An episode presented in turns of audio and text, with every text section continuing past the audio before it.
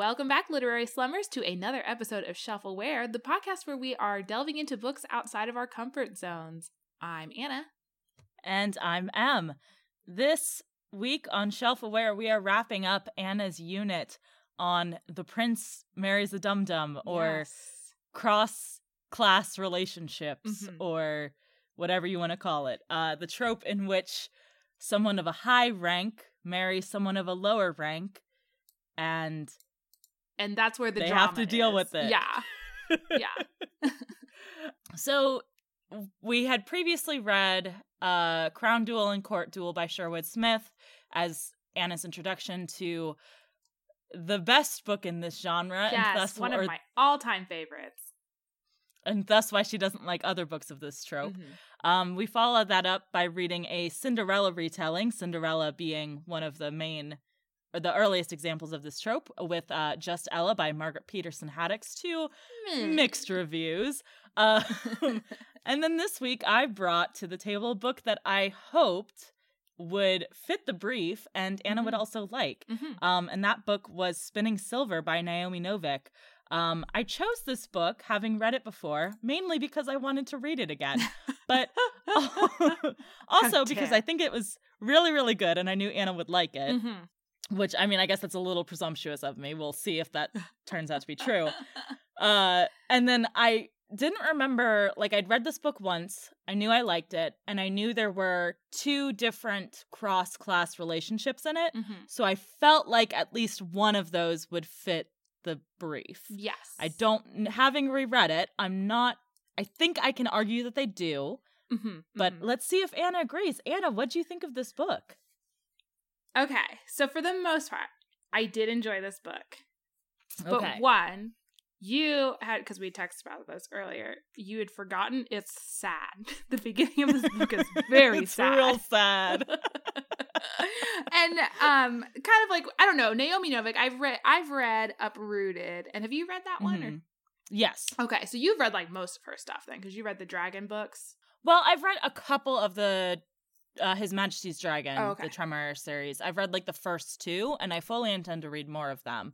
Um, but I've also, and then I've also read uh, Uprooted and Spinning Silver. Yes. Uprooted is like very good book. I would probably say that was probably one of my favorites. And so I think this book suffered just a little bit because it wasn't uprooted, which I love dearly. Yeah, so this book was very sad. And and Naomi Novik just has like this very sad tone to her writing in the fairy tale books. I can't speak for the dragon ones because I haven't read those, but her two fairy tale books are just like melancholy. And then there was the other issue, which again we talked about a little bit in text, is like how I have these mixed feelings about how Naomi Mhm. Novik creates these totally asshole, terrible men who treat women Yes. terribly. And but by the end of the book, you're like, boy, I hope they fuck. it's a real problematic at times. yeah, rereading this, I definitely agree with you. I I absolutely love the two guys, the two trash boys in this book, but they are real trash boys, So and I do want to get into that in depth as we get into this book a little bit more. Yes. I think the the the czar more than the Stark Mhm. King, uh, just because there's like no reason for the czar and the czarina to be in love, but then like they are. So I I think there are two different flavors of Trash Boy in this book, and it Mhm. has led me into creating a um oh what's the word I'm looking for? Like a a spectrum. not even a spectrum, but like a classification of trash boys. Oh, okay, okay. Um, but again, we'll get into that a little bit later. Are you gonna make a BuzzFeed quiz that's like which I'm flavor thinking trash I boy might. are you, or which flavor of trash boy would you fall in love with? Um, but I did like it. I liked Miriam's storyline a lot better than I liked Mhm. Irina's, even though Irina's had a lot more of like the fantasy court intrigue. elements to it. hmm I Yeah. just I felt like Miriam was a little bit more. Well, I guess it's it's it's hard. So so Irina's character had like the political savvy that I really Uh-huh. appreciate. Miriam just had like this like I'm gonna I'm gonna just, I'm just gonna do it. I'm gonna accomplish something attitude that I found really appealing because this book, like I said, is just very sad. So you're like, I just need someone to succeed, and that someone is Miriam and everything she does. Miriam is so great. Mhm. I want to talk about her at length, but I'm not going to because it would literally be like an hour of me rambling about how much I love Miriam. Mhm. I love all of the characters in this book. I really, really like this book, you guys. I reread it and I think it stands up. Although there good, definitely yeah. are issues that we can get into, but um, or maybe not issues, just things that maybe, like you said, they're a little problematic, and we can discuss whether or not this book carries that off or not. yes. But uh Miriam is like I think the thing I love about the three main female characters in this book is that none of them are strong female characters, Mhm. right? Like they're not like SFC capital SFC strong female characters, Yeah. but they're all like really good, well-written They're female characters and none of them are nice, right? Yes. Like Wanda they're can kind of be, but she definitely is like, I have ulterior motives. Right, but I mean, like, they're good people Mhm. for the most part, but they're not nice. Like, Mhm. Wanda is like, she doesn't like her, she doesn't love her brothers until they, Until like, die. go through some shit together, Yeah. right? Like, and and Miriam is like, fuck these people, fuck this town. I don't like it here. I'm not gonna forgive them, Mhm. right? And then Irina's just like miss politics and trying to like outmaneuver stuff, and she's not trying to like she fully it, she's like, people might have to die for this, and I have like that's just how it is. And sorry, you know, they're Mhm. not nice people. And also, she's ugly. she's also ugly, which I, I mean, all of them are kind of kind of not like yeah, they n- they weren't like known for their looks, which is fine. Yes, which is good, yeah. I think. Well, Wanda kind of is again because she keeps getting all those marriage she's just a big creepy old men. girl, but in that way she's that's like strong- milkmaid big, you know? Yes, Yeah. strong, strapping, blonde and buxom Yeah. lass. Yes. Yeah. It- Um, but yeah, I really like the female characters of this book. Yeah, I do too. I like the characters. I feel like it I would say it like fills 75% of the brief. I think I would have liked it a Mm. little bit more if it was like I kind of I kind of want a book where it talks more about Miriam's time in the Stark Kingdom because that was the part of the book I liked the most. But hmm that being said, what we got as a book is very good. Yeah. But I yeah. I think I think it's also interesting having reread this. Um I didn't remember there being so many viewpoint characters. There was right? a Like there well and it starts out with just being 2 right Mhm. it's wanda and miriam and then you kind of get like and it's kind of like interesting form following function sort of thing of like the idea of spinning a story right Mhm. and like all these fibers coming together and twisting together as you like spin further and i think it's like really well crafted and i can't think of one that i would cut but i was kind of like oh wait like this isn't mainly this isn't mainly miriam Yeah. i forgot well, and, and it's confusing because it does start out that way because it takes a good like Mhm. twenty percent of the book to get to what is actually the plot. I feel like it's a lot of back Yeah. backstory and setup and stuff, which is fine. It was entertaining, but I I didn't like I knew that this was vaguely Rumpelstiltskin um going into it, but I didn't know anything else about it. And so I was just Yeah. like trucking along like this is going to be a really good book. I like this. Wonder when they're all going to get married or whatever. And then it was like here's a third and then a fourth and then a fifth and then a sixth viewpoint and and it doesn't like it doesn't tell you there's no headings or anything be like Tyrion's chapter, you know, but it's like Right. It just suddenly like you're in a I am, viewpoint. yeah, and it's all in first person, and it's and you don't find out for like a couple of pages who the main what the character's name is unless you're like really good at picking up on context clues. so. Yeah.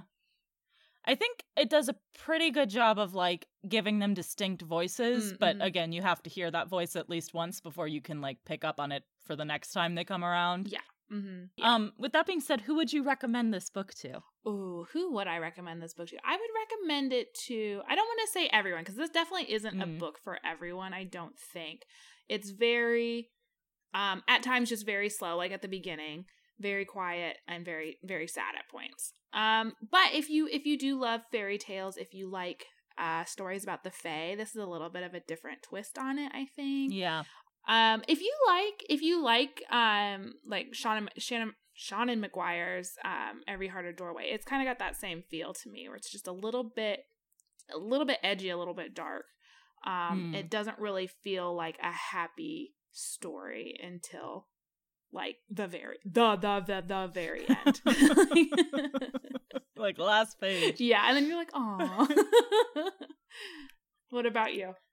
Um, I will counteract what you said. I recommend this book to everyone.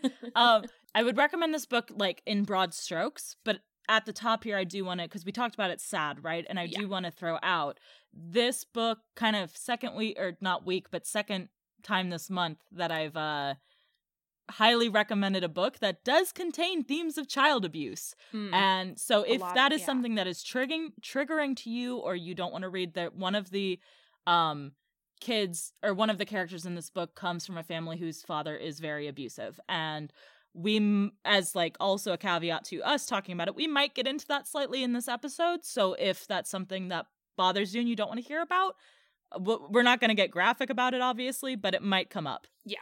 yeah and it does come up in this book so maybe skip this one if that's something that you don't want to read about yeah, it's it's I don't know. I don't want to say it's like important in the storyline, but Mhm. it is kind of in that way that like unfortunately some people use like sexual assault as like, yeah you know, that pivoting moment in a character's life. Meh. I don't think that it's used gratuitously. Mhm. Like I don't think it's like tragedy porn at any point, you know? Yeah, no. Where I think because it's from that character's viewpoint rather than like an outsider's viewpoint, Mhm. it's just like very realistic and like this is her lived experience. But at the same time, that doesn't change the fact that that might, you know, not be something you want to read about in Oh your yeah. It was it fantasy was very novels, like- to me personally. Yeah. Very difficult to get through at times, but everyone gets a happy ending. I guess Wanda just kind of like I think she does. she gets her freedom. I guess. Um. Okay. Yeah. So I guess we can get into the plot of the book. Uh, like I said, I've got a lot of notes on this one. I don't know. I feel like maybe, especially towards the end, I think a lot of it was just me rambling and having commentary. So maybe it won't take as long as I think it will. But I guess just cut whatever needs to be cut. I feel like I this is going to be one where I might not well I say that but then that's never true. I was going to say I might not interrupt as much because I don't like I specifically got the Kindle version of this from the library because I have a hard copy of it so that I could highlight and take notes to have stuff to joke about Mhm. and didn't do that. I think I highlighted like two things. nice. Well, let's just see what happens. I'm sure. Let's go for it. It'll be fun. um okay so there are three main characters in this book as we've kind of hinted around uh, miriam who is a jewish girl whose father is the town's moneylender and he is not good at his job because he is just too nice he doesn't really like harass people for money they often tell him oh we don't have it this week and so he's like eh that's okay so basically he gave away all their money and now they're poor so one day Miriam decides she has had enough of this because her mother gets very sick. So she goes around town and she demands the loans be repaid and then it's kind of snowballs from there. She essentially takes over her father's business and she is very good at the job. Then there's Wanda, who is a girl who lives in the same town as Miriam, and her father is an abusive alcoholic, and her mother died while giving birth to a child who also didn't survive. And Wanda has two younger brothers, Sergey, Sergey, Sergey, I think Sergey. Sergey and Stepan. And they Wanda and Miriam are connected because Wanda's father owes Miriam or Miriam's father money that um he cannot repay. So Wanda ends up working for Miriam to fulfill the debt. And eventually it kind of evolves into Wanda beginning to collect her own wages. And um she also like becomes the the collection agency for the money lenders kind of. Like she's the one that goes knocking on everybody's doors asking for their money. And so she starts to save up a little bit of money on the side and doesn't tell her father about it. And then Irina is the homely daughter of a duke and her her mother died when she was a child and it was said that her mother had the blood of Starks, which they're basically like the elves or the fae of this story. They're these like magical race of very tall, very strong, buff ice people that live in a Real hidden- Jack Frost type yeah, like jacked frost though. and they live in a hidden world that can only be accessed during winter, which is um super convenient for them because the Starks want it to be winter all the time. Yeah. Everybody else hates it, but the Starks love it. They love winter. Uh, one day while riding in the forest, Miriam is arguing with her mom about her work because Miriam's mom is like, this is bad work for a young lady to do. I don't like you staining your soul basically with collecting money from people. I don't like the kind of person it's turning you into. And Miriam's like, You should just be proud of me because you have a daughter who can turn silver into gold. I did want to talk about real quick um real quick. Yeah, right. the one of the things I liked about this book, uh, one of the many things I liked about this book. what didn't you like about the book? Uh, which is um, kind of the intersectionality of these characters, like identities, mm-hmm. right? Because like we talked a little bit about um, Miriam's father and how he's like too soft on people and you know whatever, and that's you know a problem for Miriam because it means her family's poor, right? But uh this this book also brings up the fact that like the reason that her father is soft on people is because he is the only Jewish person in this town mm-hmm. and there have been like incidents in other towns of Jewish people getting killed or run out of town yes. right so like yes he's soft on people and part of that is like his person him and Miriam's mother and like what they take from their religion mm-hmm. and like their beliefs being like we have to be kind to people and whatever but part of it is also self-preservation. Yes. And i think this book does a really good job of showing how these different like identities affect one another not so much racial because this book doesn't really get into that too much but like uh ethnic with jewish and gender identities and also class identities right? Mm-hmm. because like the issues that miriam faces as a young poor Jewish woman are very different than the issues that her cousin Basia faces as like a richer, well-to-do Jewish woman. Like they're both being oppressed but in different ways. Mm-hmm. And then that also gets into like okay, but then you have someone from like absolute utter poverty like um Wanda. Wanda who's dealing with all of these other issues where she like she's being traded, she's being commodified by her father, like he keeps trying to sell her for drink essentially in order like trying to marry her off in order to get money and whatever, mm-hmm. which is not the same sort of oppression that Miriam who is also poor but in kind of like a temporary poverty situation um like the, her their issues are totally different and then like at the same time there's also the moment where Wanda like realizes that Miriam is oppressed because of her Jewish identity when she ends yes, up in the Jewish quarters really like and is scene. like yeah mm-hmm. and is mm-hmm. like oh I this this feels so strange to me to be the only person here that is of this group and then yeah. she's like oh but Miriam feels like this all the time yeah so I think this does a really good job of not being like, oh, this person has it so much. And then also, like, Irina is also very much oppressed because of the fact that she's a woman, but has certain privileges because of the fact that she is upper class, right? Mm-hmm. So, like, there's all of these different, like, things at play. And I liked that everyone was allowed to, like, have space to uh fight against their oppression without it taking away from other people's you know yeah yeah and i and i like too that they all seem to recognize that in each other as well like they didn't try to make it like well poor wanda she's had it the worst so you know right. blah blah blah but it was you know a situation where wanda could see how Miriam suffered and Miriam could see how Wanda suffered and they they could like work together to uplift each other as opposed to right you know, playing like the who has it worse game, which yeah, you know, whatever. I'm trying to find where I was in my notes. Sorry, that no, was a big. It was it was very quick, like you said. Shut the fuck up. oh, I'm never quick about anything. so Miriam is yelled in the forest that she can turn silver into gold, which she means, and as we, the readers, interpret, she can take silver pieces of money and turn them into gold pieces of money, which are worth more. Through and, barter. Yes, she's trade. bartering, she's trading, whatever. But the king of the Starks overhears this, and in his mind, this is more of a magical thing. Um, though he is like later disillusioned to that. He's like, yo, I know you did this cheaply, but it still grants it magic because you were able to to find a way, a loophole, whatever. Anyway, it doesn't matter magic. But he sort of begins stalking Miriam a little bit.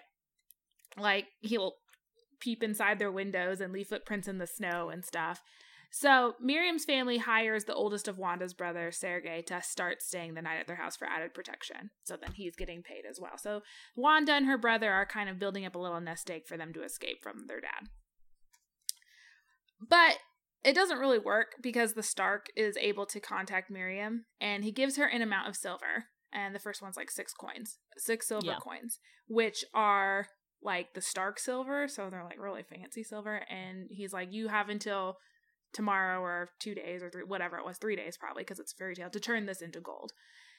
Um, and if you if she is able to do this three times with increasing amounts, then the Stark will take her as his bride. Otherwise, he'll kill her, or like she thinks he'll kill her. He doesn't really say. He's like something something you'll be forfeit. When she's like, oh, Yeah. that probably means I'm gonna die. Probably a safe guess.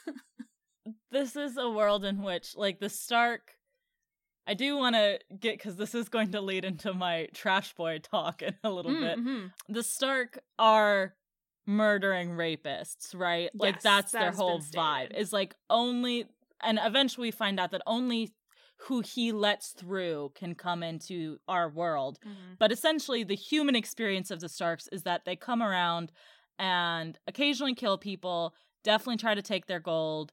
They really like gold. They really want gold. They're so, so, so horny for gold. Cause it's like the sun.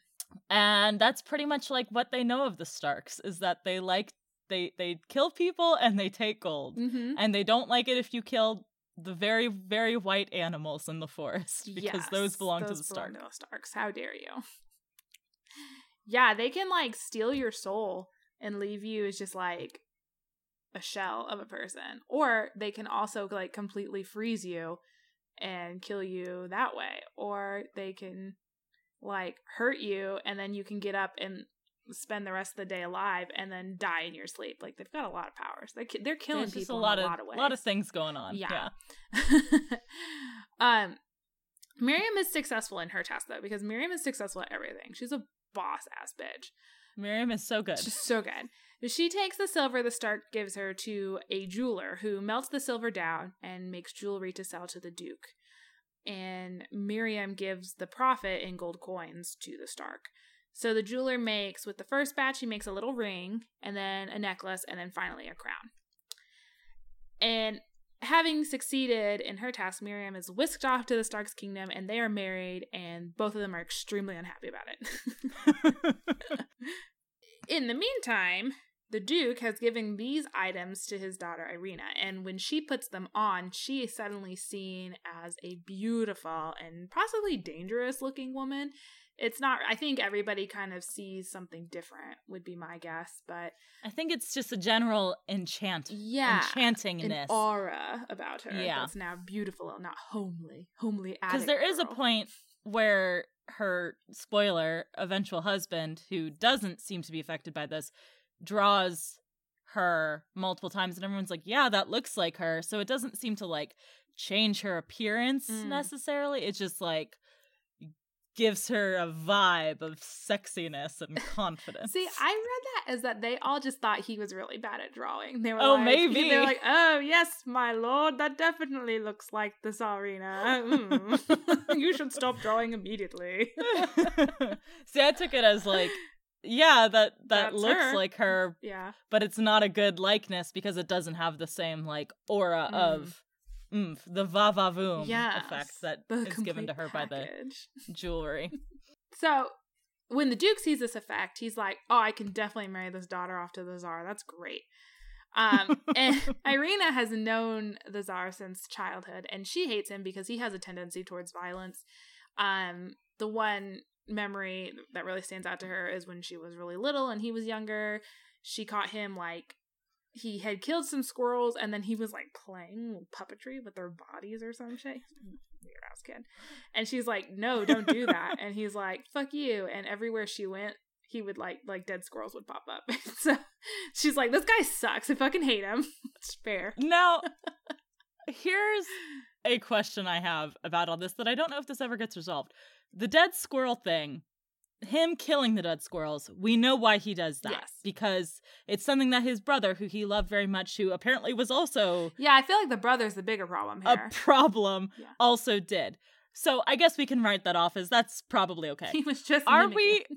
Yeah, like it's still a problem, one but it's person like whatever. who liked him also liked to kill squirrels and play with so them. he is like, so- this is cool to kill Yeah. dead squirrels. Okay, fine.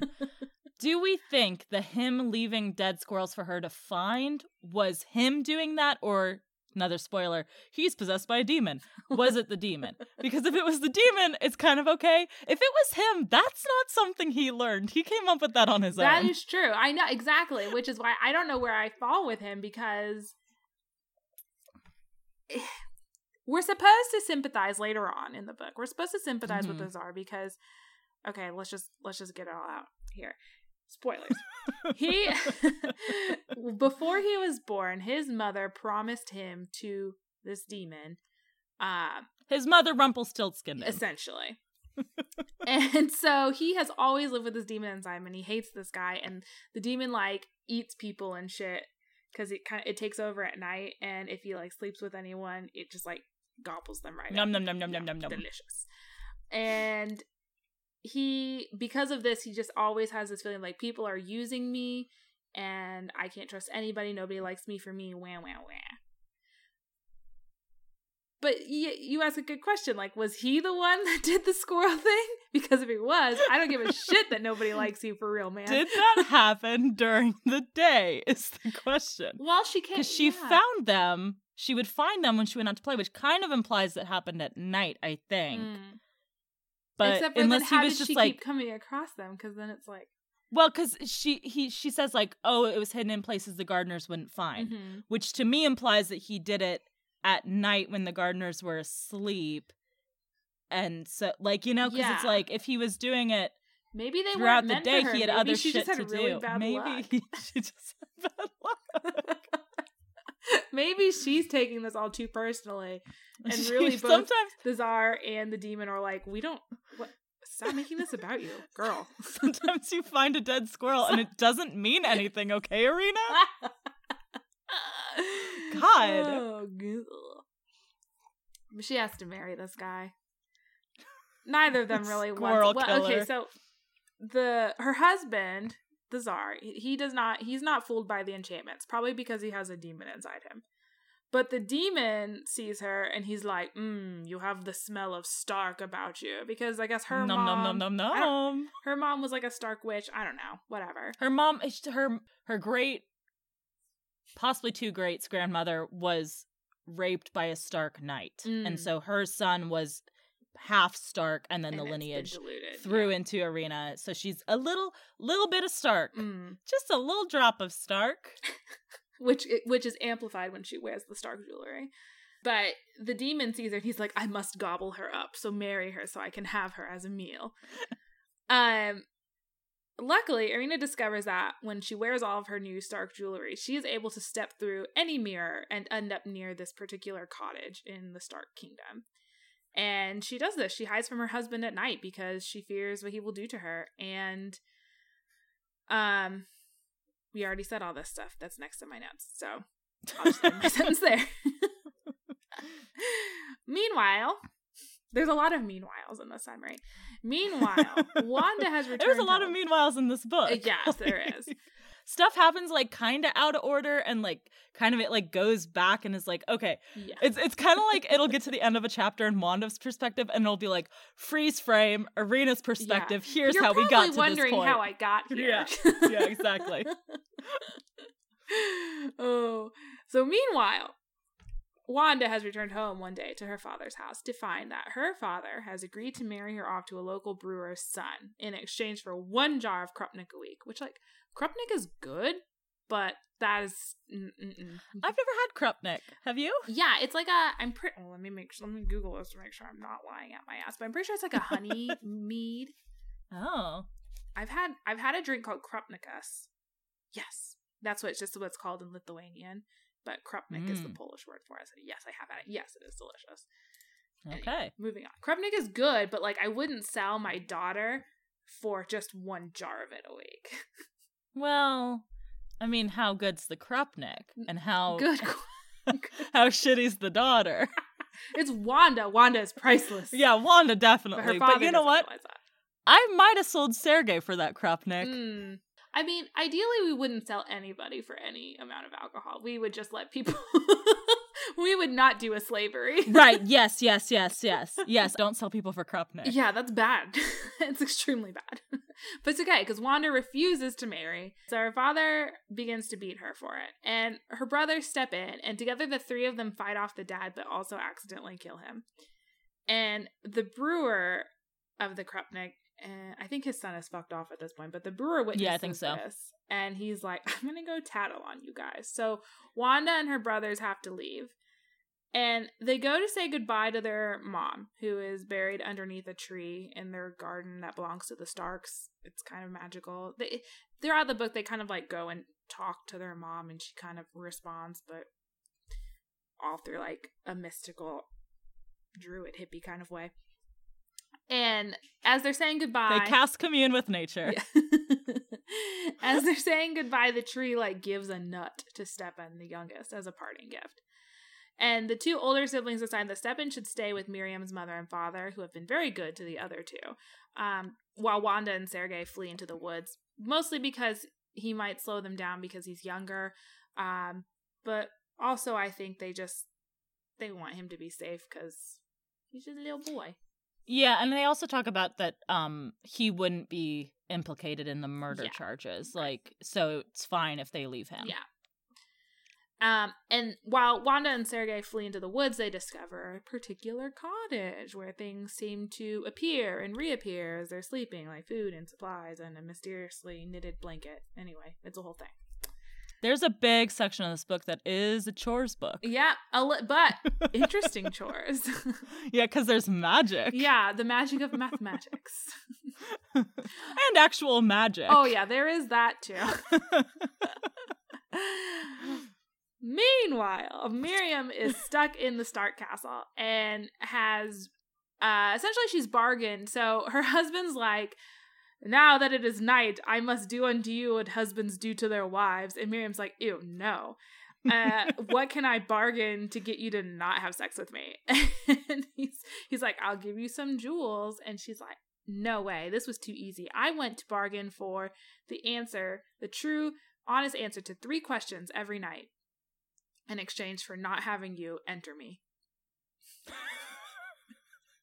and so to be clear, it's it's not that he really wants to fuck her. It's that he's like this is because this is the whole thing with the Starks, right? Is like they have rules and rules and rules, and everything has to be like equal and equitable and whatever, right? So like she bargained for them to be married, and so as part of that bargain, she has a right to fuck him. So he's like, "Well, you have a right to fuck me, so we must fuck." And she's like, "I will bargain away my rights for that in exchange for some answers." and he's like, that is such a pithy bargain. I'll take it though. because he also does not want to fuck. Exactly. I think that's important because it would also maybe move him from the trash boy pile that he's currently in into the trash boy pile that um the czar is in if he was like I want to fuck you so badly. We're gonna do it. We're gonna do it unless you can come Yeah. up with questions or something. But it's nice that they're not forced into anything, I guess. yeah, it's good. uh, Miriam also now has an actual magical ability to physically change silver into gold just by like waving her hands or touching it or whatever. the rules in the Stark Kingdom go if you say if you say that something is true and then you prove it's true 3 times, it is true. Yes. So like she said that she could turn silver into gold. She proved it was true 3 times, so now it's true. Mhm. So she can just do it. Which is neat. It is That's pretty neat. Like I, That's pretty neato. I'm like, I want to go to the Stark Kingdom. Right? I feel like I could I could, I could deal lawyer my way around some bullshit to give myself magic powers. Hundred percent. Be like, I can fly, and then like fly an airplane three times, and then be like, now I, did can fly. but Miriam, that ungrateful little girl, hates it here. uh, and she, I, the the Stark King does nothing to like make her situation easier for her. Like he gives her some servants. And he tells them that they cannot answer any of her questions because that would be a cheat onto him. And uh, I, basically tries to teach her nothing of Stark culture or anything. So she's just like bumbling around, turning silver into gold and naming people willy nilly. As we all know in Rumpelstiltskin fairy tales, like the name is very important and secretive. But it's fine. Everyone and her servants love her. It's fine. But she she hates it, and she decides one day to go for a ride in a sled as far as the chauffeur named chauffeur is willing to take her. And on this ride, she stumbles upon a particular cottage. And here she finds Irina, who tells her her woes about her husband's demon trying to kill her. And Miriam's like, okay, but what if we traded your life for the life of a Stark King that I fucking hate? My cousin's wedding is in three days because this is a fairy tale. And if you guys can get there, I'll try to get there too with my husband, and then we can just like swap. It'll be fine. It'll we're strangers on a training this. Yep. Um, yep.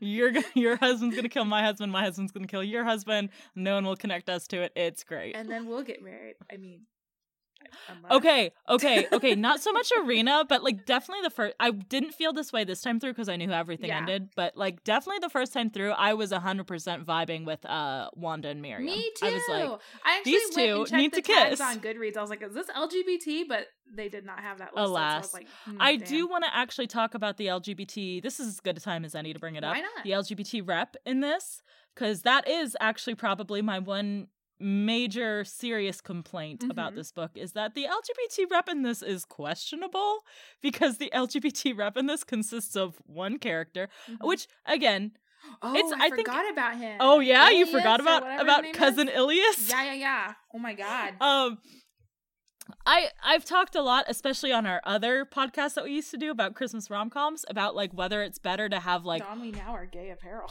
kind yeah, kind of shitty gay rep or just don't do gay rep at all, like which one's worse. Um I don't know that like I, I don't want to like castigate this book or be like this is terrible or anything, but it's not great that literally the only gay character in this book, unless I missed something and someone else is gay coded, but the only gay character in this book is the czar's cousin who has an incestuous crush on him. and isn't like, even that's- like making a secret about it. And then he's forced into a heterosexual marriage. Yeah. Like, again, and told to be glad for it.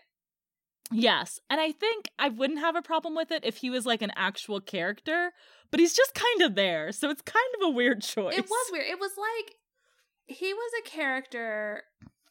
I feel like the author needed him to be desperate for something, and this was the this was an excuse, I guess. Like his unrequited love for his cousin meant that he would be free to just marry whoever the fuck like like that was something the czar would be like get him out of my hair and marry him to someone Right. like to make it kind of easy which I just feel like there were a lot of other ways to do that, or you could have other queer rep. So it's not literally the only queer character. Because Yeah. unless again, unless I missed something, which is possible. I mean, Wanda didn't want to get married. Yeah. she could I have. mean- she could have been holding out for Miriam. I don't know.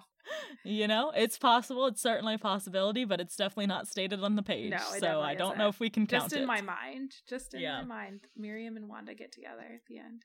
I know. And the Stark King is like, but what about me? Don't need you. You're a trash boy. You- Go in the trash boy pile. You treated women terribly. Go away. Uh, it's definitely a good fanfic fanfic rewrite for this book. Yeah, yep. the Stark King tells Miriam, I will take you to your cousin's wedding, but only if you turn three storerooms full of silver into gold before we have to go. Three storerooms full of silver within three days. Fairy tale. I do again want to because I feel like I must defend my trash boy, the Stark King, because I do love him a lot. I mean, I do Um, too. That's the problem. That's the problem. know, it's a here, is problem. that he's garbage. He's terrible, awful person. But I love. I want to defend him because I don't think he is in this moment. Mm. Because No, not in this moment. This is the turning point. This is where you're like, maybe not trash boy. yes, maybe not trash boy, and maybe has feelings for Miriam. Hmm. Um, because he's like, you okay? I'll take you to your cousin's wedding if you turn three storerooms of silver into gold. And she's like, okay, sure, whatever, fine. And he's like, wait, what? You're supposed to bargain with me. What yeah, are you doing? Yeah, that was doing? too much. That was too much. That was too much. What are you doing? And then he's like, well, now we have to do it. And she's and he's like, worried. he's, yeah, he keeps being like, oh shit, oh shit, oh shit, oh shit. But Miriam's got some tricks up her sleeve because she yes. is nothing but successful and good. so basically, he has three giant storerooms, and he's like, turn all of the silver in these storerooms into gold. And she asks her servant, she's like, get all the silver out of the last storeroom. Let's do this. take it away. Throw it in the trash with the trash boy. Yeah. and she turns everything else into gold and the Stark King like loves her for it because essentially she did a huge magical thing and that created enough huge amount of magic that the king is able to use it to make winter last longer in her world and that makes them more powerful and also makes them able to like go back to Yeah, I think it's also like literally the gold is where because the gold has sunshine in it, right? So they're stealing sunshine and using that. Like when they have the gold in the Stark Kingdom, it takes sunshine out of the real world. Mhm. it was it wasn't like super clear which is Yeah, it's very fairy tale The logic. ma- yeah, like, the magic oh. system in this, I was like, I crave explanation. I was into it because you know I love those stupid bullshit fairy tale logic type books where it's like it just is magical, It and just if you say the thing three times, it becomes the thing, and I'm like, yes, Of course, absolutely. Don't explain anything to me. Uh, but yeah, so the king basically he is like he does a total 180 on his attitude towards her, and he's like lavishing her, and she accidentally makes her servants into her bondsmen, which is, is like this unique relationship that they now have where whatever happens to Miriam also happens to her bondsmen. So since she is the queen, they are also raised up to the highest levels of nobility. But if she were to fail at something and she were like executed, they would also take the fault for that and they would also be executed, um, as would their offspring. So one of them has a daughter, and so she's like, mm, adds high stakes. Whatever. It's very good. I can't do it justice here. Don't have the time.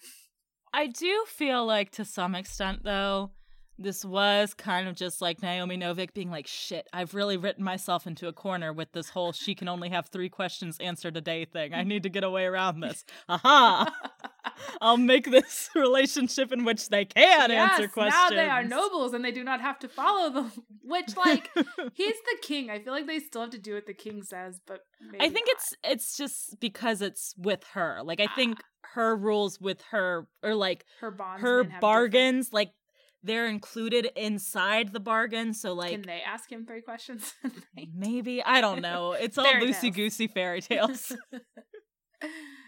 Meanwhile, Wanda and Back at the Sergei ranch. are reunited with Stepan and Miriam's parents as um, Stepan and Miriam's parents are going to the cousin's wedding, and they and their guide get lost in the woods at night and almost freeze to death. But then Sergei finds them. It's a whole thing. All that to say, Wanda, Sergei, and Stepan are all at the wedding. Also, everybody's coming together at the wedding. so around midnight, uh, the night of the wedding, the Tsar and Irina bust down the door and attempt to capture the Stark King using a silver chain to bind him.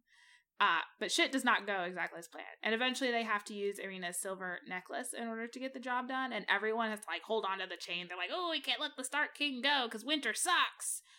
Um, and then the demon inside the czar is he's revealed to be Chernobog, which is an actual mythological fairy tale person. I don't know a lot about. I just know of the name because of American Gods. and also Disney. Disney used him for Fantasia. Oh, I did not know that. Yeah. Yeah, that dude that big scary dude in Fantasia's Chernobog. Oh. I have not seen Fantasia in years, decades. Neither have I. But I know Nerd. See, this is how much I know. I'm a fucking Disney nerd. The show that they do at Disneyland. Okay, I'm done with this. I can't get into the refer- the Chernobog references in the Disney parks that I know Chernobog from. That's our next project. But basically, Right, right.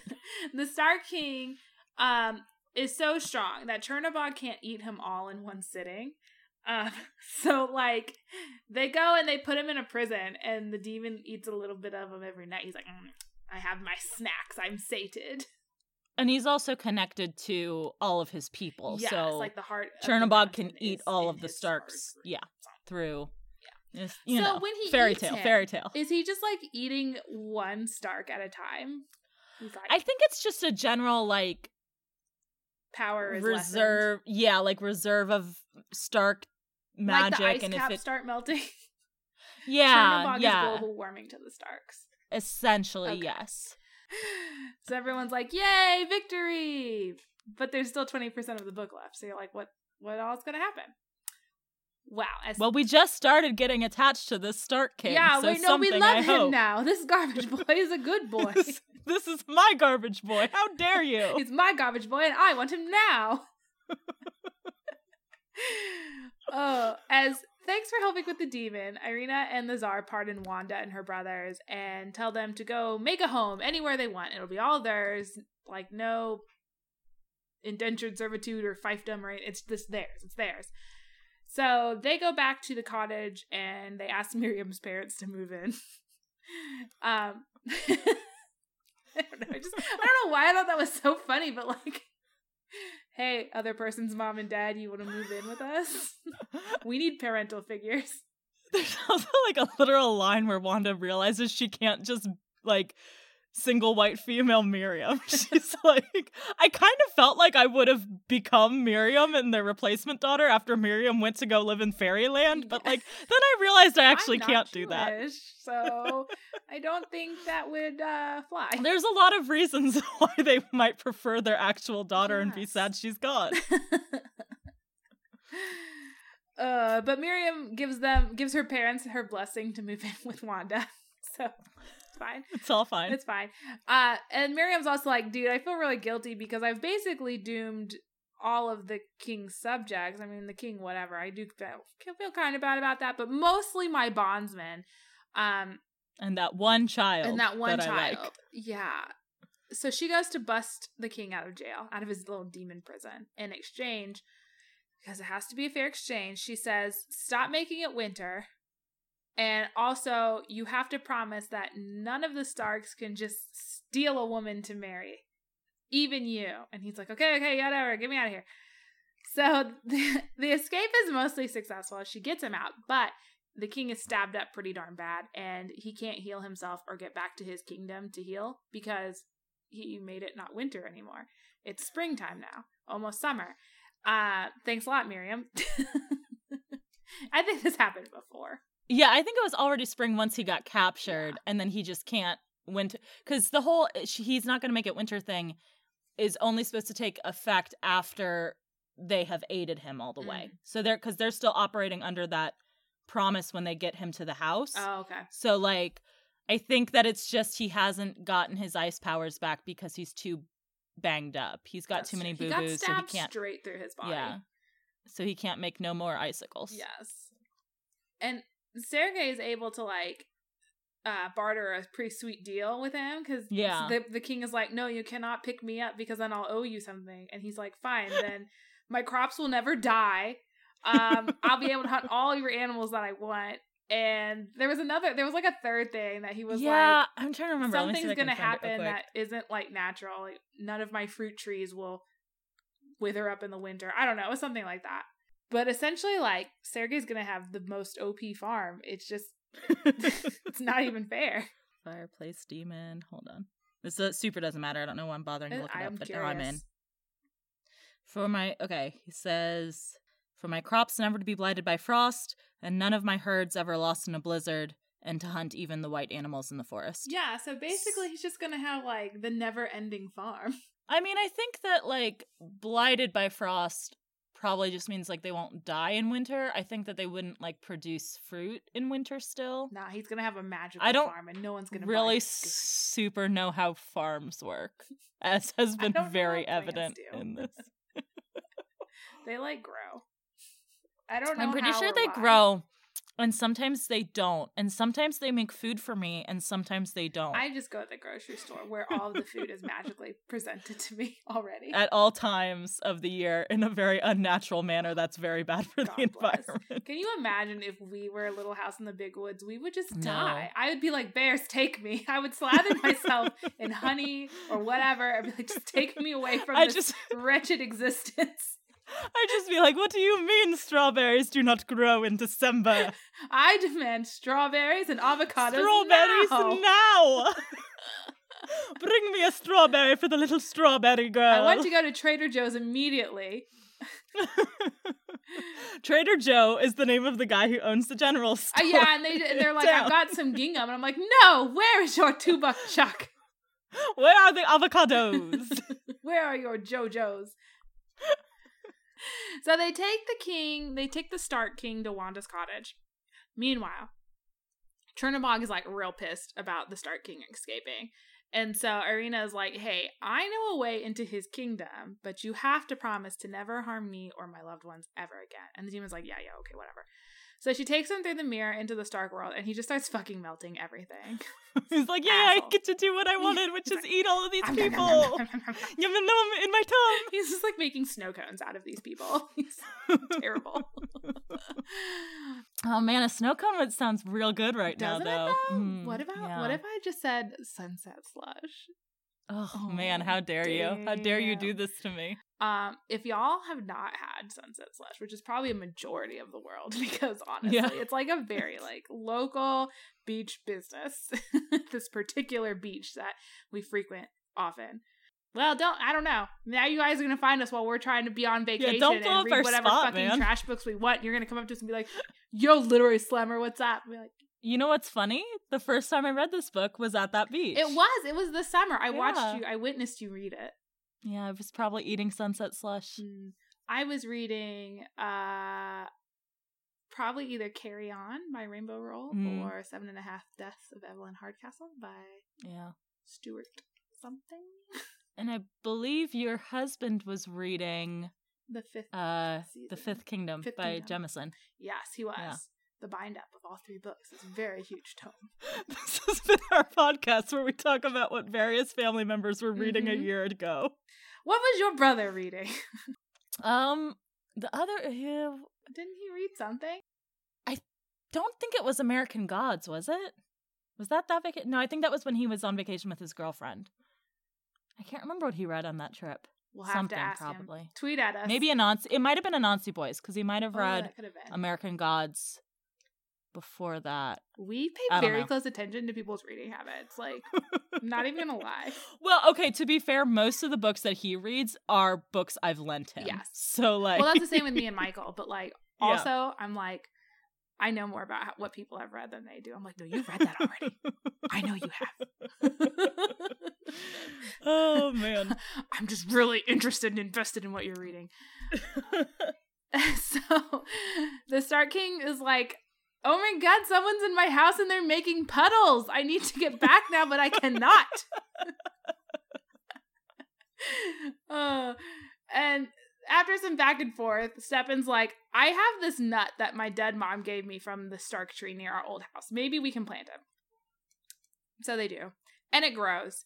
And the Stark King takes Miriam back to the Stark Kingdom through the tree. Because it needs to, the Stark Road needs to be under the trees Under the white tree the and the snow Stark trees. Road, blah, blah, So it's just, it all makes There's a sense. It's good fairy tale it. logic. It It just, just, is perfect. yeah. It's a great book.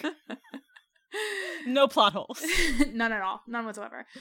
Uh, and the Stark King takes Miriam back to the Stark Kingdom, and they work together to defeat Chernobog. And basically, Miriam turns a lot of silver into gold, which hurts Chernobog because gold is like the sun. Chernobog craves only darkness. He hates the sun. It works. And out. then also because she turns all the silver into gold, and then Chernobog's there, and he melts it, and then like because of the cold and whatever, it like reforms the wall in the mountain that was like busted earlier. So like also she does the thing that the Stark King said she needed to do to become a real Stark Queen. So like you And know it's He's you like, know, "You it's a are a thing. Stark Queen." You are a true Stark Queen. And then she's like, "Is he gonna kiss me?" And he's like, "No." No. Turns away. dramatic hair tossy head turn. turn. lips do not meet. Mm, Uh, those icy, icy lips. so Chernobog has to go back to the regular world. And he's like, Ouch, ouch, I've been defeated, so now I will eat you, Irina, to make up for it. And she's like, uh uh I did uh, what uh. just like Jurassic Park. Uh, uh. um, I did what you said, and you promised you wouldn't hurt me or mine if I did, so can't touch this. And then Nee, nee, nee, nee. it- Nee, nee, nee, nee. they all stop to dance in hilariously large pants. And then Chernobog is like, then I will eat the czar. Which you know, I thought that was weird when they foreshadowed that earlier, but it all turned out like Yeah, it, it worked wa- out really well.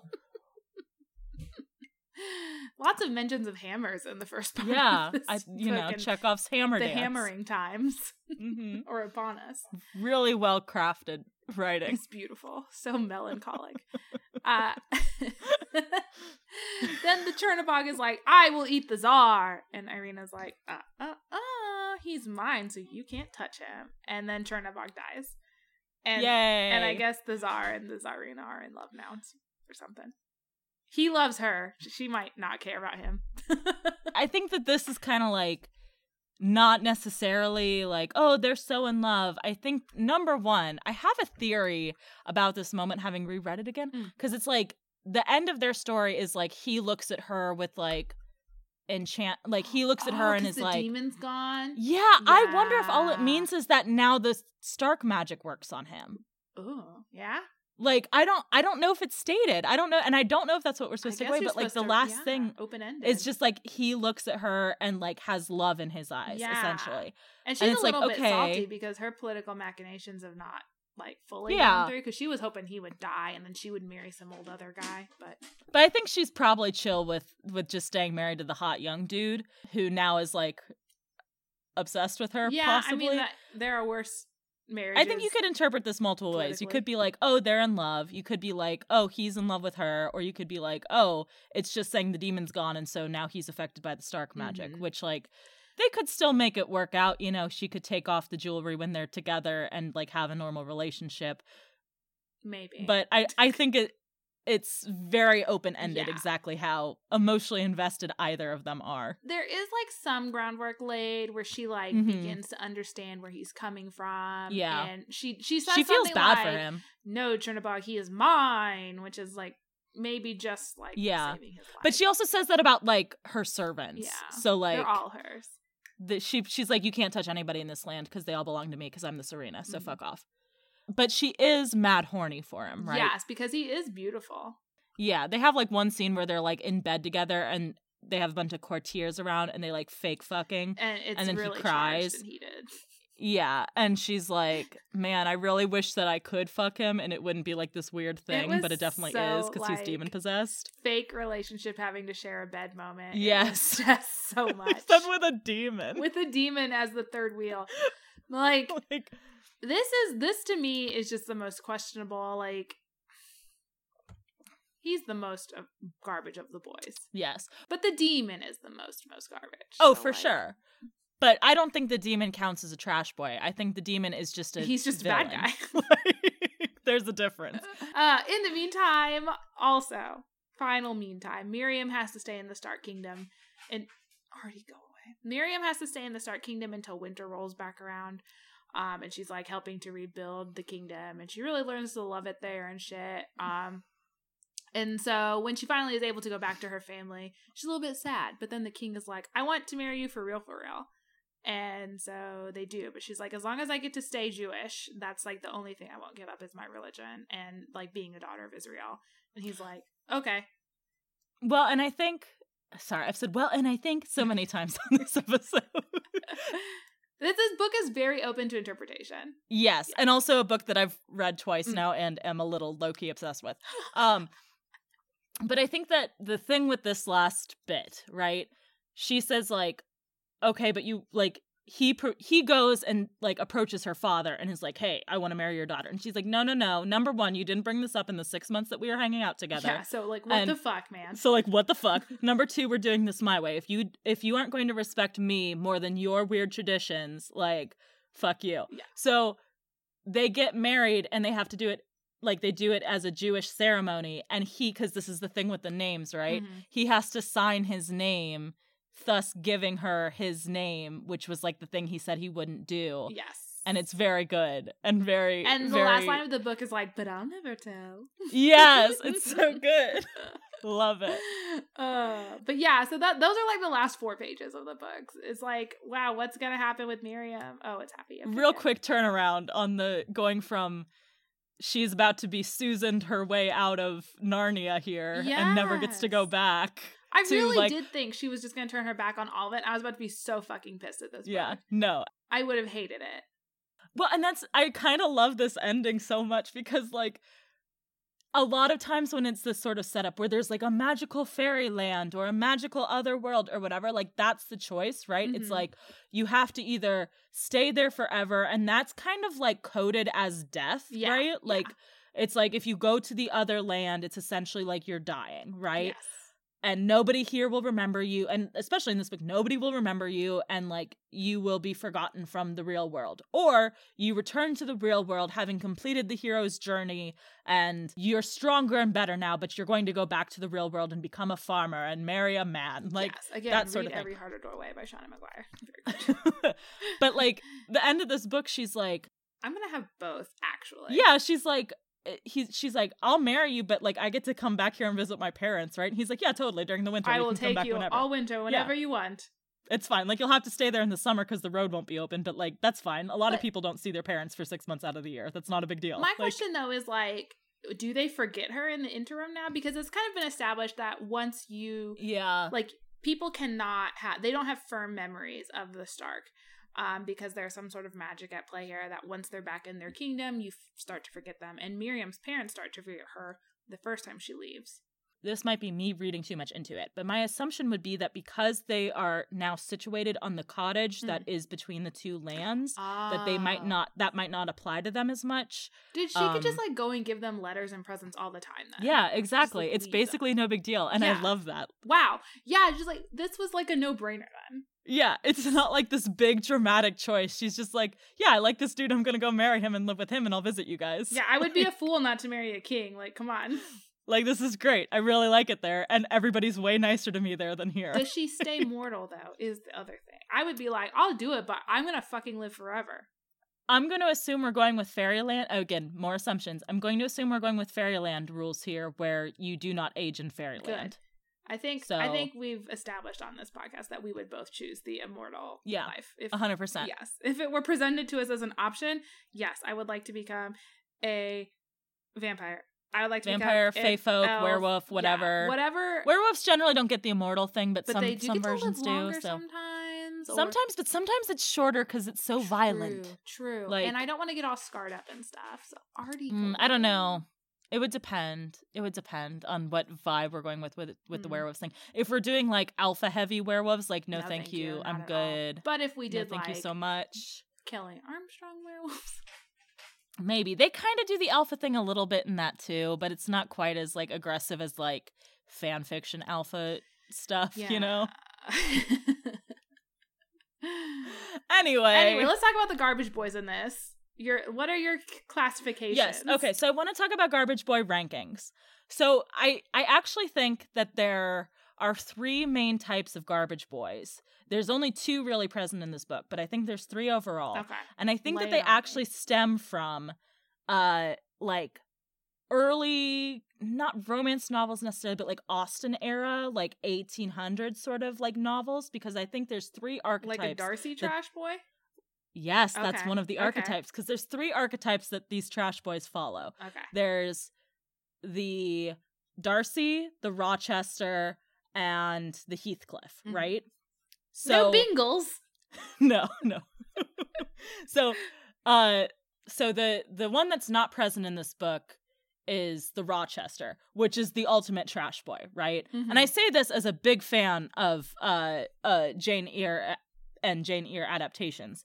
Rochester is just trash. He doesn't have an excuse. He's, a bad dude. He's an awful person. Let's be real. Who Locked his kept his wife in an attic. his strange wife attic. Didn't tell the new girl. And I get that there were like there wasn't a better place yeah. There wasn't a better place for her mental insane asylums were bad, but like he is trash. He's a bad dude who did bad things. Dear Rita, he's garbage. right? But it's like and and the only reason that that works is because he gets fucking laid low at the end mm-hmm. right? Like he loses his wife dies his house burns down he loses an eye. Like you know? you had it coming. So you had it coming all you along. you had it coming. So that's that's number one and that's not really in this book although it's a, the czar kind of borders on that depending on how you read him. Yeah the czar is more the Heathcliff trash boy, which is a trash boy who is a trash boy because he never knew love, right? so they didn't have yes, so they didn't have a good. Their parents were shit. They were rejected by society. Phantom of the Opera is also one of these trash boys. I fucking hate that dude. Fuck oh everybody God, who's awful. Team Christine Phantom. Go jump off a small drop. I don't want you to actually injure yourself. Um, reevaluate your choices. Just reevaluate your choices in men. But so that's the czar, right? Kylo Ren. Kylo Ren, exactly. Okay. Um, so they have a reason for being a trash boy. Whether or not that reason justifies their trash behavior kind of depends on how severe the behavior is, mm. right? Kylo Ren, no excuse. no, sorry, buddy. That was that was no good what you did. So the czar like eh, yeah he didn't have anybody to love him and like was had a very bad childhood and whatever. Does that excuse the squirrel murder? Maybe the squirrel taunting, does that ex- that was excuse the squirrel taunting? Probably not. Yeah. was that a demon? We don't know. So like is he redeemable? Questionable. But then you have the Darcy trash boy, which is the top tier trash boy. The trash boy we all crave the trash boy we crave, which is a trash boy who is mean to you, but only because you don't understand his motives. He's hella right? awkward. He's shy. He doesn't understand it. Or in this case, he has weird fairy laws he has to follow. This is Kylo Ren fan fiction. Yes. so these are the three trash boys. Uh. And I think the trash boy phenomenon is itself kind of a problem because it's like this whole idea of like women should just accept the crap and they can change a man if they love him. Yes. And like boys are mean and that's sexy. Like Which, I mean sometimes, but it shouldn't but be. Sometimes. but it shouldn't be. You can like something but still understand it's slightly problematic. Yes. And I do think we have to take each trash boy on a case by case basis because I think the mm. Darcy trash boys are although the fact that they are so prevalent that's kind like it's kind of like strippers right? Like is it? stripper yes stay with me. Okay. Strippers by themselves no problem with strippers. The fact that like this the like industry around it and like the sexualization mm, of women is like okay it's the problem is the societal like level of it. It's not the thing itself it's not right? it's the, not women getting paid to do what they want to do. Right. Yeah. it's like the fact that men think that they deserve access to women. Yes, yeah, yes. Yeah. Um, so like the Darcy thing, it's like an individual trash boy being a trash boy isn't a problem. The problem is how prevalent it is in fiction, mm-hmm. right? So I feel I can like these trash boys and it's okay. but I do understand that I need to monitor my trash boy intake and make sure it doesn't get to unhealthy levels. Yes, yes. We there are some pulls to characters like the Darkling or Draco mm-hmm. Malfoy. Mm-hmm. It's not healthy though. I really, really, really want a trash girl romance. Like mm. I really I I I'm sure they exist, but I want this sort of like I don't think I've read any that at least that come to mind. Yeah. Where it's the girl is so trash, right? Like well, that's because where the girl is. It's a man. It's a woman's job to change a man, but once a woman is sullied, there's no redeeming her. Yeah, and girls can't be mean to boys. Yeah, they have to be nice and sweet. But boys being mean to girls means they like them. Mm-hmm. Mm-hmm. Yeah. But I wonder if anybody, like, legit, if anyone knows, like, a Beauty and the Beast retelling where it's the girl is the beast and it doesn't suck because i have seen like a Hallmark version of that, and it was very stupid and bad. But like, if you know one of these sort of like Darcy versions or like a trash boy type book, except it's a trash girl, like let me know. Like send it to me either to read for the podcast or just for fun. I'm like, also uh, interested. I'm, yeah, I would also be fine with with it being a a. Uh, actually, that's also interesting. I was gonna say like two women, and one of them is a trash boy, but a woman. But also like two dudes and one of them is a trash boy. I don't know if that dynamic really exists in fiction that much. Generally, if it's a trash boy, it's a trash boy with a very good girl. Like Yes, yeah, yeah. Because you need to counteract the trashness, I guess. Yeah. I don't know. Anyway, that was my treatise on trash boys. I liked it. I think that was a good discussion. I think that I would like to to read about more Darcy trash boys. Yes, Darcy trash boys are top tier trash boys. Mhm. Heathcliff trash boys. Heathcliff trash boys are put them right in the trash. Just leave them there. Mm. Don't bring them back out. Yeah. and Rochester trash boys. What are we even doing? We're just reading it to see how terrible his life gets. we want him to be punished in the end. Uh, All right. So, hooray. uh hooray. Kill this dog. We read this book. What else have you been reading? You know nothing really good i um i'm like really i go into these reading slumps and well because i have just not been reading very much all this summer yet but well, you're a failure as a person and you should feel bad about it. truly i mean the i only the only worth the only worth i have is the amount of books i've read on my right? goodreads It's that page goal. count, man. yeah um so i've been trying like every time i um get into one of these slumps i try to read historical mysteries just because i think they're just Mm. so fun and i love them i don't know why it's always like this um really peppy independent woman from like victorian era up through like slightly pre world war ii that's like that's like my my niche right there um I don't know. And they're they're like independent in solving crimes, but they are not detectives. So I'm Phryne Fisher. Yeah, yes, Type. that was one of yeah, Miss Fisher's it. murder mysteries. Um I also Michael has let How? the dog in, so now he can click clack all over our recording. Great. Um Catastrophe. please go lay down, dog. Uh, I also really like the Amory Ames series by Ashley Weaver. Um, and a new one, I think that came out either late 2019 or early 2020, but Murder at the Mena House by Erica Ruth Neubauer. Now Hmm. my dog is drinking water. Enjoy. I hate this. Why did he let him in here? Why didn't he just take the dog somewhere else? This was the only option. Cool. Gross dog sounds. Just push through. Um, um, I, I've talked. I've talked a lot about the different ones I enjoy on the.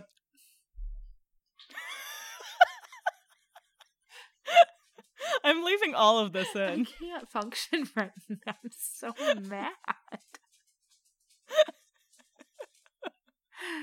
He's just a click clack. I know he's just being a good boy. Like he's not doing anything wrong except for he's where I am. it's not what I. It's not what I wanted for my life. He's just a Darcy level trash boy. You're just suffering I from misunderstanding. I just don't understand this shy needs. dog. All right, Artie, go lay down somewhere, please. Uh, I've talked about before the Mary Russell series uh, by Laurie R. King, and uh, I don't know. There's probably a bunch of them. Just go back and listen to my recommendations. But that's what I always like to read when I'm in a slump, so I will probably be turning to those soon. Hmm. I haven't read anything though that hasn't been anything for this podcast in like a month. It's ridiculous. That's what about you? Um.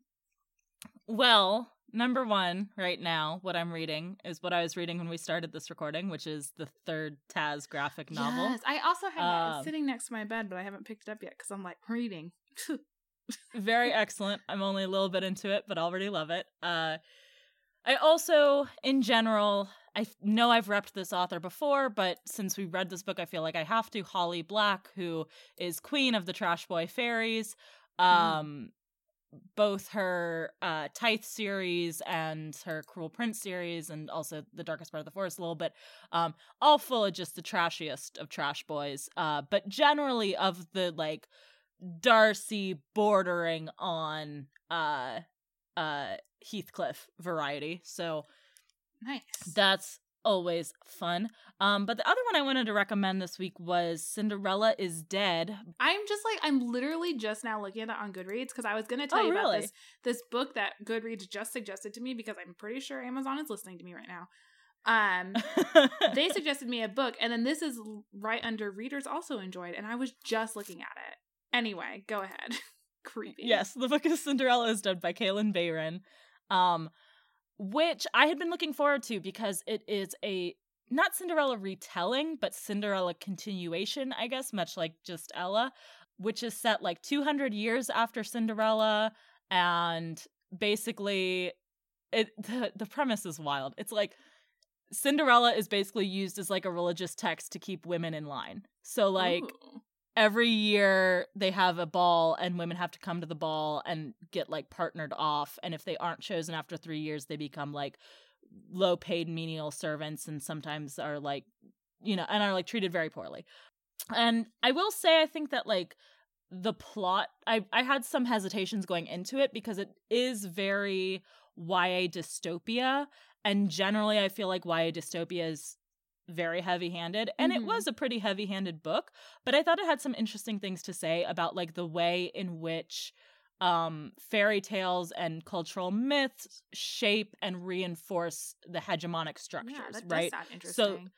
it's it's definitely like number one if you like YA uh dystopia you might want to check it out but also if you are a big reader of like retellings I think that like there's some interesting stuff there amongst the YA dystopia which isn't necessarily something that I super like but the the meta text made it enjoyable enough for me to read and to recommend if that's something that seems to be up your alley I wish I could read books right now. Listen, we are a book podcast, and I will be the first to say there is absolutely nothing wrong with taking a break from reading, especially if you are enjoying other forms of media. I think all media consumption is equally valid and does different things for different parts of your brain, and that's great. So if you don't want to read right now and you want to go listen to D&D podcasts, good for you. it's like you've seen inside my mind. it's like all we ever text about it is is our, our two interests are books and d&d There's nothing And else sometimes to those our overlap. personalities oh boy what are we reading next uh, what are we reading next? Well, next week uh, we are going to be reading Animorphs Summer 22, The Solution, which is the f- final book in the David trilogy.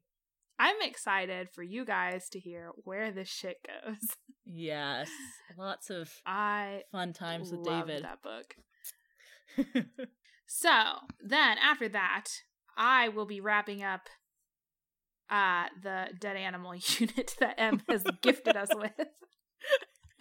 I, as I've said before, didn't try too hard to try and find a book that I think either of us would even enjoy remotely, but um, I don't know, maybe this one will.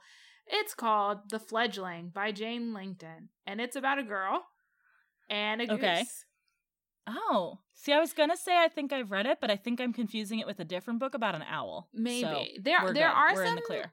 fantasy elements to this, I believe. Mm. Um, I don't know how much it'll count, um, knowing the tiny bit that I know about it, but it's she has a relationship with a goose, and guess what? It dies at the end. Oh, So no. I wasn't expecting that to happen. nobody was. All right, cool. Yep. And make sure it's the right one because there's a lot of books just called The Fledgling. I can see why that would be a popular book Yeah. title. Yeah, yeah. This one is by Jane Langton. It's Hall Family Chronicles number four. So hopefully we Oh. don't need to know about what happened in the first three books about the Hall family. I don't want to be lost. Diving right into the center, maybe end of this series. Let's find out. Let me see how many books are in this series. Uh, 33.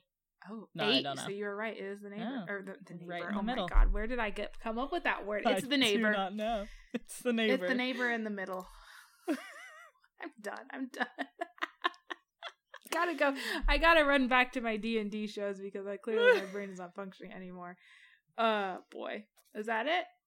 In the meantime, Yeah. okay. In the meantime, if you have found that book that we are craving, you can tweet at us at ShelfAwareCast, or email us shelfawarecast at gmail.com. We also take submissions for a book you think we wouldn't like or a whole unit if you would prefer that. As always, thank you to Ben Cope for the use of our theme song. You can check out his YouTube channel in our show notes below. And we are also on all of your favorite podcast aggregating platforms. So if you haven't followed or subscribed to us on one of those, you better, even though you know the goose is going to die. I mean, at least you'll find out what happens to David. if you happen to use Apple Podcasts, we'd very much appreciate a five star review. But if you don't use Apple Podcasts, that's okay because you're allowed to talk about us anywhere on the internet you would like. In the words of Naomi Novik, emphasis hamburger. she took her small wooden jewel box and opened it. A heavy silver chain and 12 squat candles of pure white wax lay in the bottom of what? it. And she put the tablecloth in atop the rest. This is some K.A. Applegate level measurements here. What are you talking about? How small, is, jewel What does box? small mean to what you, are you Naomi? talking about? What does small mean? sure, it's not a car, but a small jewel box. Is it bigger than a bread box? I guess for royals, maybe. Maybe. Like, this was the small one. My other my other jewel box is a sled. My other jewel box is a house. Uh.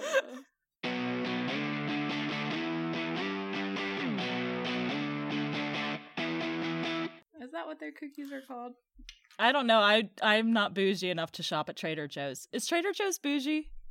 I mean, it's like they're they also own Aldi, Mm. but they're like more they're more Whole Foods than they are Yeah. Aldi. I don't shop at Whole Foods. but they're not that expensive and they're not owned by Amazon. Like they're very Mm. good to their employees.